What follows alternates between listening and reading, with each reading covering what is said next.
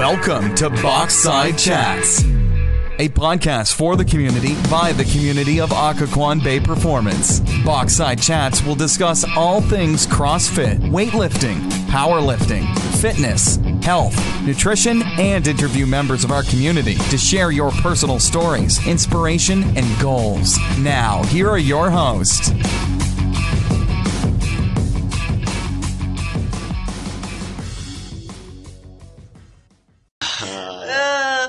Oh. Now we're live.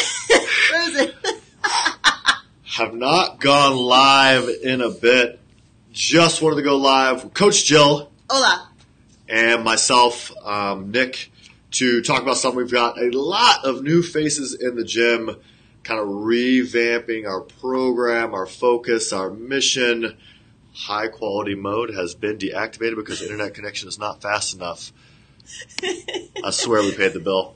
Um, anyways, we've got a lot of new faces uh, joining the past few months in our Fit 30 program, our Fit 60 program, and of course, our mission at Occoquan Bay Fitness is to change lives through both fitness and nutrition, really adding in that accountability piece to get legit lifestyle change. So, we had a member this morning at 6 a.m. class. 6 a.m. Susan.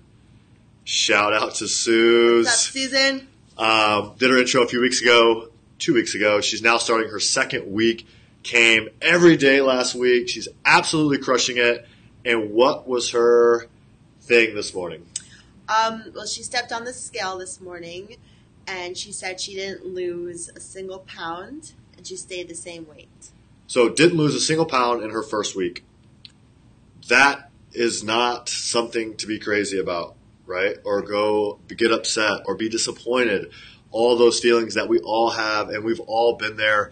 I know a lot of you, I'm sure, can relate to stepping on a scale. Where's our scale? Right there. And being like, oh, I should be down at least 10 pounds or at least three pounds. And it doesn't happen. And I work one on one with nutrition clients. Jill does as well. And it's not going to happen every week. I sent an email out this week about that or last week that there's so many factors that go into weight loss. Um, whether it be your hormones, especially for women, where you're at in the cycle of the month. Um, you know, your body's making a lot of changes. You just added an ex- semi-extreme fitness routine. You're changing up your diet. Your body needs time to adjust. And Jill, what was the advice that you gave Susan? Well, I told her to not by yourself for um, at least a month. Right. And I said a lot of things that you just said. You're going through a lot of changes. I asked her what has she been eating. Right. because that's really important. And I don't think she's eating enough or drinking enough water, which I had told her that.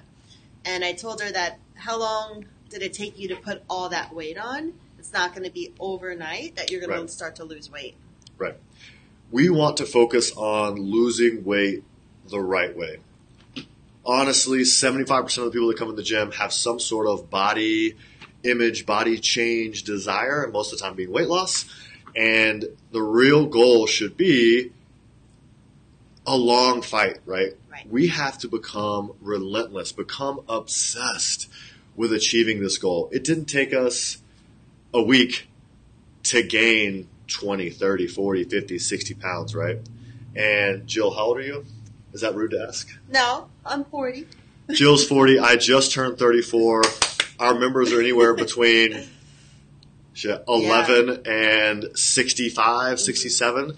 And we still have 30, 40, 50, 60 years, 70 years, 80 years, 90 years to live. That should be the thought process when we're developing our healthy lifestyle.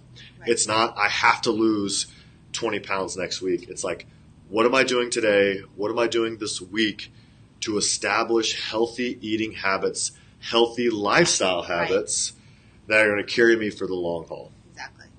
All right. Is that drinking more water? Is that eating real food? Focusing on tons of vegetable intake. Mm-hmm. Jill's specialty, figuring out sweets that we can eat to keep us satisfied, but not overindulging. Right. Those types of things. So I want to give you two takeaways. Two takeaways from this conversation about not being so focused on the scale, not panicking when you're not losing weight. Uh, two takeaways you can do this week to you up for success. I'm going to put Jill on the spot. Give us one takeaway, Jill. Um, it takes time. Um, I think that you should not feel like what you were saying that it's going to happen overnight, but be in it for the long haul. Like this is your journey for the rest of your life. So Right. just be patient. You know, we do a lot of six week challenges are everywhere. I do nutritional counseling in eight weeks because typically people can't stick to something for more than six or eight weeks. Like, if you are fucking serious, excuse my language, mom, if you're watching, you're the only one that gets upset. Um, if you're actually serious about your goal, you need to put in no less than 30 days, no less than six months. Yeah. If you're serious, go a year. I always talk about Craig. My man's been at over a year, almost 80 pounds down, running ultra marathons. That's the long fight. Yeah. All right. Nothing happens overnight. Yeah, and I think being honest with yourself because it's easy to get upset at somebody else for you know not being honest or making mistakes. Excuses. Right. And if you were just honest yourself, like, hey, I just I didn't eat that great this week. I didn't come in every single day. Like, well, then then, then don't blame us. Why the F not? right. You're the one that came in here and cried and moaned and groaned about wanting change. Right. Like, me personally, Jill's going to be a little softer and help you out. But, like, I have two meetings today with nutrition clients that aren't, they're not meeting the standard. They're failing to actually put maximum effort. They paid a lot of money. So I have one on one meetings in person to say, I'm not holding your hand. You're fucked up. And that's what people need to hear. Stop making excuses. Do the work. Be in it for a month. Be in it for three months. And then come back and be like, something's not working. And then we can go to the next level. Right. All right. My big takeaway is going to be I'm going to dovetail off of Jill self awareness.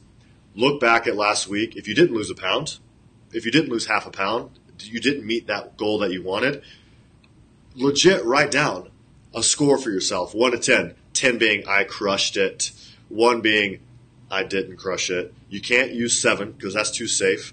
So 1 to 6, can't use seven, eight, nine, or 10 and say, hey, what score do I give myself? And then write down 10 things, 10 things that prevented you from reaching your goal, and 10 things that set you up for success. And if you can't do 10 things that will put you a step closer, you're probably not doing enough.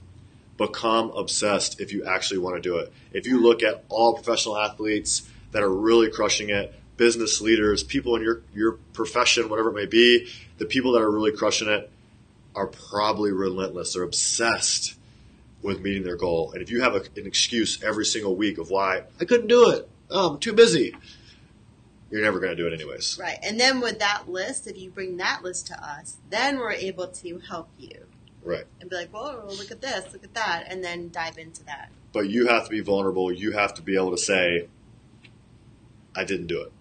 Right. Not, I was too busy. Not, it's hard. Not, I have to drink beer every week. Come on. Anything else, Jill? No, that's it. Eight minutes. Did not plan on being that long. Lots of rants there. I hope you guys are having a great Monday. Yep. We'll see you in the gym this week. Bye. C- uh, comment. Tell us what you're struggling with and if this helped. See ya.